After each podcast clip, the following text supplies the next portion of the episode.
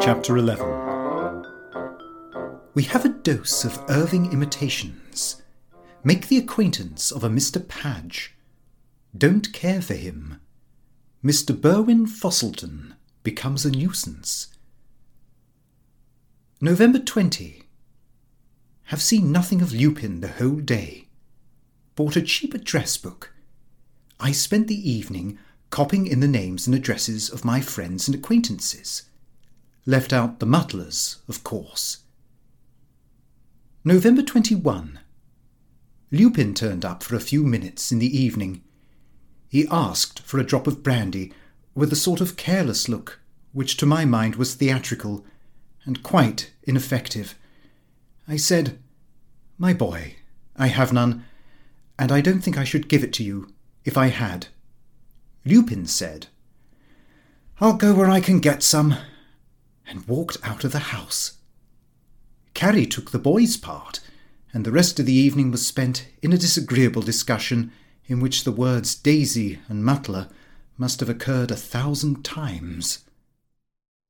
November 22. Gowing and Cummings dropped in during the evening. Lupin also came in, bringing his friend, Mr. Burwin Fosselton, one of the Holloway comedians, who was at our party the other night and who cracked our little round table. Happy to say, Daisy Mutler was never referred to.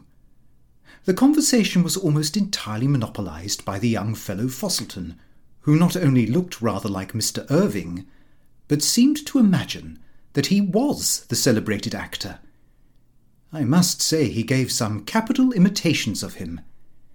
As he showed no signs of moving at supper time, I said, If you like to stay, Mr. Fosselton, for our usual crust, pray do. He replied, Oh, thanks, but please call me Burwin Fosselton. It is a double name.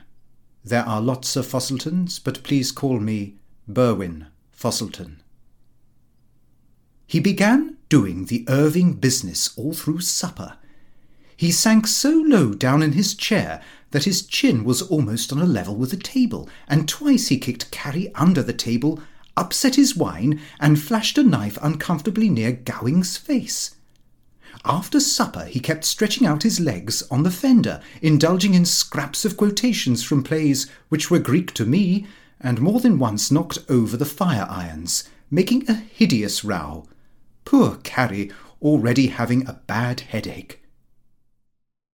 When he went, he said, to our surprise, I will come tomorrow and bring my Irving make-up.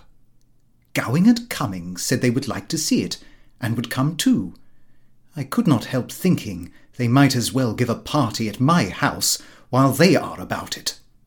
However, as Carrie sensibly said, do anything, dear, to make Lupin forget the Daisy Mutler business. November 23. In the evening, Cummings came early. Gowing came a little later and brought, without asking permission, a fat and I think very vulgar looking man named Padge, who appeared to be all moustache. Gowing never attempted any apology to either of us, but said Padge wanted to see the Irving business, to which Padge said, That's right.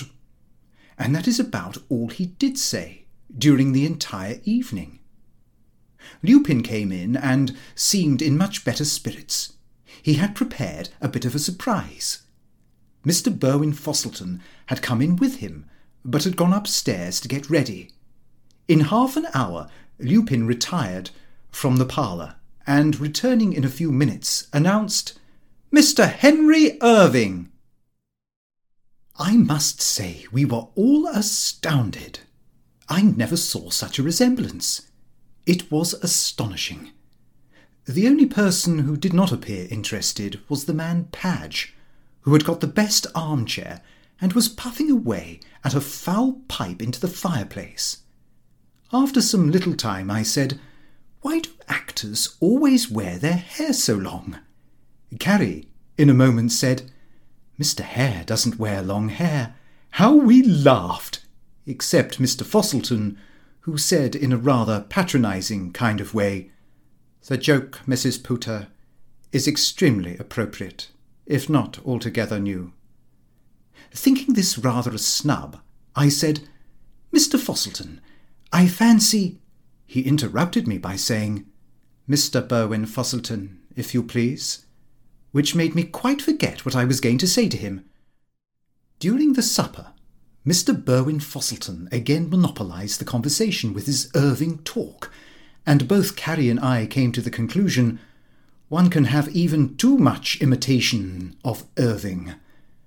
After supper, Mr. Burwin Fosselton got a little too boisterous over his Irving imitation, and suddenly seizing Gowing by the collar of his coat, dug his thumbnail, accidentally of course, into Gowing's neck, and took a piece of flesh out. Gowing was rightly annoyed, but that man Padge, who having declined our modest supper in order that he should not lose his comfortable chair, burst into an uncontrollable fit of laughter at the little misadventure. I was so annoyed at the conduct of Padge, I said, I suppose you would have laughed if he had poked Mr. Gowing's eye out. To which Padge replied, That's right, and laughed more than ever. I think perhaps the greatest surprise was when we broke up, for Mr. Burwin Fosselton said, Good night, Mr. Pooter. I'm glad you like the imitation. I'll bring the other make-up tomorrow night. November 24. I went to town without a pocket handkerchief. This is the second time I have done this during the last week. I must be losing my memory. Had it not been for this Daisy Mutler business, I would have written to Mr. Burwin Fosselton and told him I should be out this evening, but I fancy he is the sort of young man who would come all the same.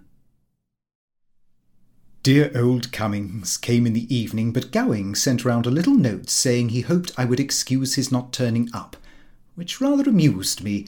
He added that his neck was still painful. Of course, Burwin Fosselton came, but Lupin never turned up. And imagine my utter disgust when that man Padge actually came again, and not even accompanied by Gowing. I was exasperated and said, Mr. Padge, this is a surprise. Dear Carrie, fearing unpleasantness, said, Oh, I suppose Mr. Padge has only come to see the other Irving make-up. Mr. Padge said, That's right, and took the best chair again, from which he never moved the whole evening. My only consolation is he takes no supper, so he is not an expensive guest, but I shall speak to Gowing about the matter. The Irving imitations and conversations occupied the whole evening till I was sick of it. Once we had a rather heated discussion, which was commenced by Cummings, saying that it appeared to him that Mr. Burwin Fosselton was not only like Mr. Irving, but was, in his judgment, every way as good or even better. I ventured to remark that after all it was but an imitation of an original. Cummings said, Surely some imitations were better than the originals. I made what I considered a very clever remark. Without an original, there can be no imitation. Mr. Burwin Fosselton said quite impertinently, Don't discuss me in my presence, if you please. And, Mr. Pooter, I should advise you to talk about what you understand. To which that cad, Padge, replied, That's right. Dear Carrie saved the whole thing by suddenly saying, I'll be Ellen Terry. Dear Carrie's imitation wasn't a bit liked, but she was so spontaneous and so funny that the disagreeable discussion passed off. When they left, I very pointedly said to Mr. Burwin Fosselton and Mr. Padge that we should be engaged tomorrow evening. November 25 had a long letter from Mr. Fosselton respecting last night's Irving discussion. I was very angry, and I wrote and said I knew little or nothing about stage matters, was not in the least interested in them, and positively declined to be drawn into a discussion on the subject, even at the risk of its leading to a breach of friendship. I never wrote a more determined letter. On returning home at the usual hour on Saturday afternoon, I met near the archway Daisy Mutler. My heart gave a leap. I bowed rather stiffly, but she affected not to have seen me. Very much annoyed in the evening by the laundress sending home an odd sock. Sarah said she sent two pairs, and the laundress declared only a pair and a half were sent. I spoke to Carrie about it, but she rather testily replied, I am tired of speaking to her. You had better go and speak to her yourself. She is outside. I did so, but the laundress declared that only an odd sock was sent. Gowing passed into the passage at this time and was rude enough to listen to the conversation, and interrupting, said, Don't waste the odd sock, old man. Do an act of charity, and give it to some poor man with only one leg. The laundress giggled like an idiot. I was disgusted and walked upstairs for the purpose of pinning down my collar as the button had come off the back of my shirt. When I returned to the parlour, Gowing was retailing his idiotic joke about the odd sock, and Carrie was roaring with laughter. I suppose I am losing my sense of humour. I spoke my mind pretty freely about Padge. Gowing said he had met him only once before that evening. He had been introduced by a friend, and as he, Padge, had stood a good dinner, Gowing wished to show him some little return. Upon my word, Gowing's coolness surpasses all belief. Lupin came in before I could reply, and Gowing unfortunately inquired after Daisy Mutler. Lupin shouted, Mind your own business, sir, and bounced out of the room, slamming the door. The remainder of the night was Daisy Mutler, Daisy Mutler, Daisy Mutler.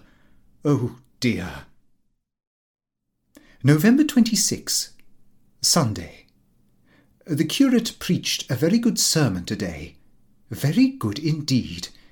His appearance is never so impressive as our dear old vicar's, but I am bound to say his sermons are much more impressive. A rather annoying incident occurred, of which I must make mention. Mrs. Fernloss, who is quite a grand lady, living in one of those large houses in the Camden Road, stopped to speak to me after church, when we were all coming out. I must say I felt flattered, for she is thought a good deal of. I suppose she knew me through seeing me so often take round the plate, especially as she always occupies the corner seat of the pew. She is a very influential lady, and may have had something of the utmost importance to say. But unfortunately, as she commenced to speak, a strong gust of wind came and blew my hat off into the middle of the road. I had to run after it, and had the greatest difficulty in recovering it. When I had succeeded in doing so, I found Mrs. Fernloss had walked on with some swell friends, and I felt I could not well approach her now especially as my hat was smothered with mud. I cannot say how disappointed I felt.